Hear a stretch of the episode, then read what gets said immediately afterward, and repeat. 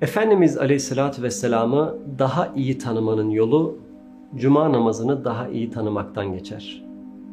Şimdi sizden asr-ı saadette bir cuma gününü hayal etmenizi istiyorum. Mescid-i Nebevi'ye gidiyor ve Peygamber Efendimizin hutbe vermek için gelişini bekliyorsunuz. Onu birazdan dinleyeceğiniz için ne kadar heyecanlı olacağınızı tahmin edebiliyor musunuz? Kalbiniz bunu kaldırabilir mi? Veya hutbe verirken ona dilediğimiz gibi bakabilecek miyiz?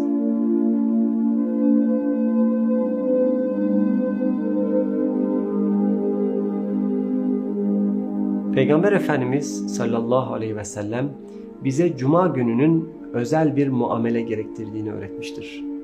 O günden bahsederken şüphesiz bugün Allah'ın Müslümanlara tahsis ettiği bir bayram günüdür. Cuma'ya gelecek kimse yıkanmalı, varsa güzel kokular sürünmelidir. Ayrıca misvak kullanmanızı da tavsiye ederim buyurmuştur. Ve bu öğüdünü en güzel uygulayan da yine kendisidir. Efendimiz cumadan önce mutlaka guslünü alır, en güzel kokularını sürünür, dişlerini güzelce misvaklar ve en güzel giysisini de giymeyi asla ihmal etmezdi. O aleyhissalatü vesselam bu güzel elbiselerini sadece bir heyeti karşılarken veya cuma hutbesi verirken giyerdi. Bir keresinde Hazreti Ömer radıyallahu an satılık bir ipek cübbe gördü ve Efendimiz'e cuma hutbesi verirken veya konuklarını ağırlarken giymesi için hediye etmek istedi. Cübbeyi satın aldı ve Efendimiz'e getirdi. Efendimiz teşekkür etti fakat ipek bir cübbe giymenin yasak olduğunu bildirip hediyeyi reddetti. Bunun ardından Hazreti Ömer radıyallahu an aldığı cübbeyi henüz Müslüman olmamış bir kardeşine hediye etti. Efendimiz maddi gücü yetenlere sadece cuma namazı için kullanacakları bir kıyafet almalarını, cumaya o kıyafetle gelmelerini öğütlerdi. Cuma günü mescide girdiğinde minbere çıkar ve önce selam verirdi. Ardından Hazreti Bilal radıyallahu an ezan okurdu.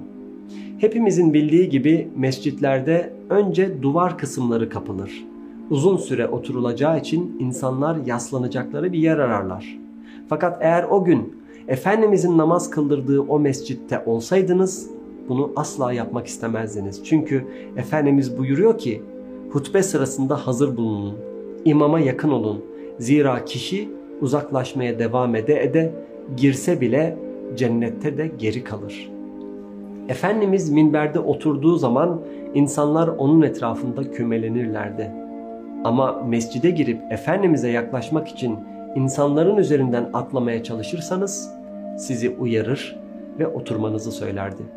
Bir keresinde bir sahabe mescide girdi.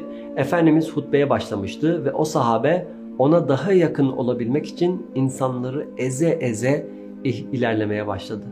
Efendimiz o sahabeye olduğu yerde oturmasını söyledi ve ekledi. Geç kaldın ve şimdi insanları rahatsız ediyorsun. Onun hutbesinde bulunurken fark edeceğiniz bir başka şey hutbe esnasında herkesle göz temasını sürdürmesi ve mescit veya mescide girenler üzerindeki kontrolünü asla kaybetmemesiydi. Ebu Kays radıyallahu an şöyle anlatıyor. Bir gün mescide gelmiştim ve Peygamber Efendimiz sallallahu aleyhi ve sellem hutbe veriyordu. Ben de güneşin altında durarak onu dinledim ama bir süre sonra bana gölge bir yere oturmamı işaret etti. Bir keresinde Efendimiz Süleyk el-Gatafaniye radıyallahu an ayağa kalkıp iki rekat namaz kılmasını söylemişti. Efendimizin bunu Süleyk'in ne kadar fakir olduğunu mescittekilere fark ettirmek için yaptığı rivayet edilir. Böylece insanlar Süleyk radıyallahu an istemek zorunda kalmadan cumadan sonra yapacakları yardımları ona verebilirlerdi. Yani Efendimiz hutbe için ayakta dururken aynı zamanda mescidin tüm hakimiyetine sahipti ve herkesi özel bir şekilde konumlandırırdı. Yine hutbe verirken torunları Hazreti Hasan ve Hüseyin'in radıyallahu anhü mecmain dedelerinin yani Efendimizin üzerine koştuğu bir sahne var. Ve ne güzel bir an ki iki tatlı küçük çocuk renkli kıyafetlerine takılıp düşe kalkan minbere doğru koşuyorlardı. Hepinizin bildiği gibi mescitte imama doğru koşan bir çocuk varsa kimse kendini bunu izlemekten alıkoyamaz. Peygamber Efendimiz sallallahu aleyhi ve sellem hutbenin ortasında olmasına rağmen durdu ve minberden aşağıya indi. Torunlarını kucağına aldı ve malınız ve çocuklarınız bir fitnedir. Yani insanların kendilerine karşı zaaflarının olduğu şeylerdir. Ben de kendime karşı koyamadım dedi. Onlar için dua etti. Minbere onlarla çıkıp Hazreti Hasan ve Hazreti Hüseyin'i radıyallahu anhum ecmain kucağına oturttu. Efendimiz aleyhissalatü vesselamın hutbesi böyle bir şeydi.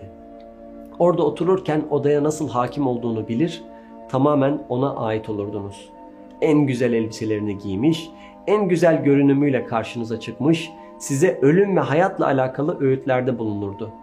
Haris İbni Numan'ın kızı Ümmü Şam diyor ki, ben Kehf suresini cuma namazlarında Efendimiz'den sallallahu aleyhi ve sellem dinleyerek ezberledim. O her cuma Kehf suresine değinirdi ve biz bilirdik ki Kehf suresi ölüm ve yaşamla alakalıdır.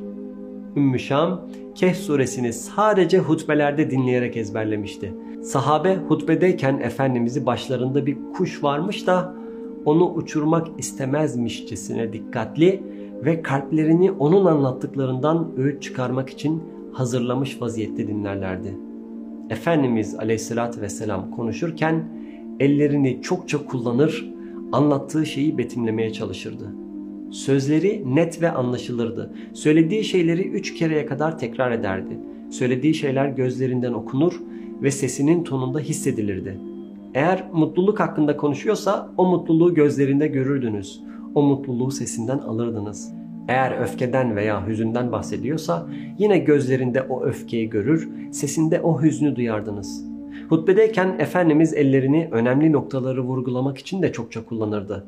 İnananları bir bina gibi tarif ederken ellerini birbirine geçirirdi. Dilimize sahip çıkmamızla alakalı bize uyaracaksa elini ağzına götürür, cennetin kapılarının açılışından bahsederken eliyle bir kapıyı açıyormuş gibi yapardı. Hutbe verirken kıssalara da çokça başvurur, sık sık benzetmeler yapardı ki anlattığı şeyler dinleyenlere kolayca ulaşsın. O sallallahu aleyhi ve sellem bir keresinde sözleri belagat denizinin en derinlerine kadar ulaştı diye tanımlanmıştı. Öyle bir hatipti ki konuştuğunda yaptığın işi bırakıp onu dinlemek zorunda kalırdın. Tarihin en çok kaydedilen ismidir ama hiçbir konuşmasına elinde hazır bir metinle çıkmamıştı.